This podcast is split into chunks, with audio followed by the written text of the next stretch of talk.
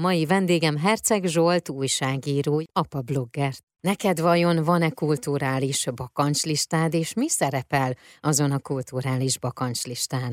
A kulturális bakancslistám az egy végtelenben nyúló várólista, és mióta gyerekeim vannak, nem igazán jeleskedem abban, hogy ezt ledolgozzam.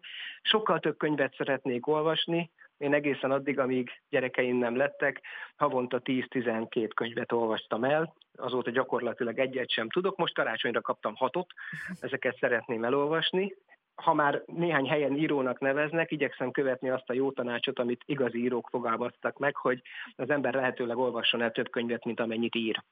De vannak olyan terveim is, hogy még írok. A bakancslistámon egy terv, hogy az én bátyám Herceg Sándor, aki egyébként szintén ír könyveket, ő az elmúlt években hatalmas munkával felkutatta a családfánkat, uh-huh. több száz évre visszamenőleg, és már három ezer ember szerepel ezen a családfán, és egészen elképesztő történeteket, sorsokat kutatott ki, amiből Hercegek históriája címmel szeretnék vele együtt közösen írni egy könyvet, ami lehet, hogy családregény lesz, lehet, hogy inkább egy történeti munka, ezt még nem tudom, de az biztos, hogy egy grandiózus vállalkozás.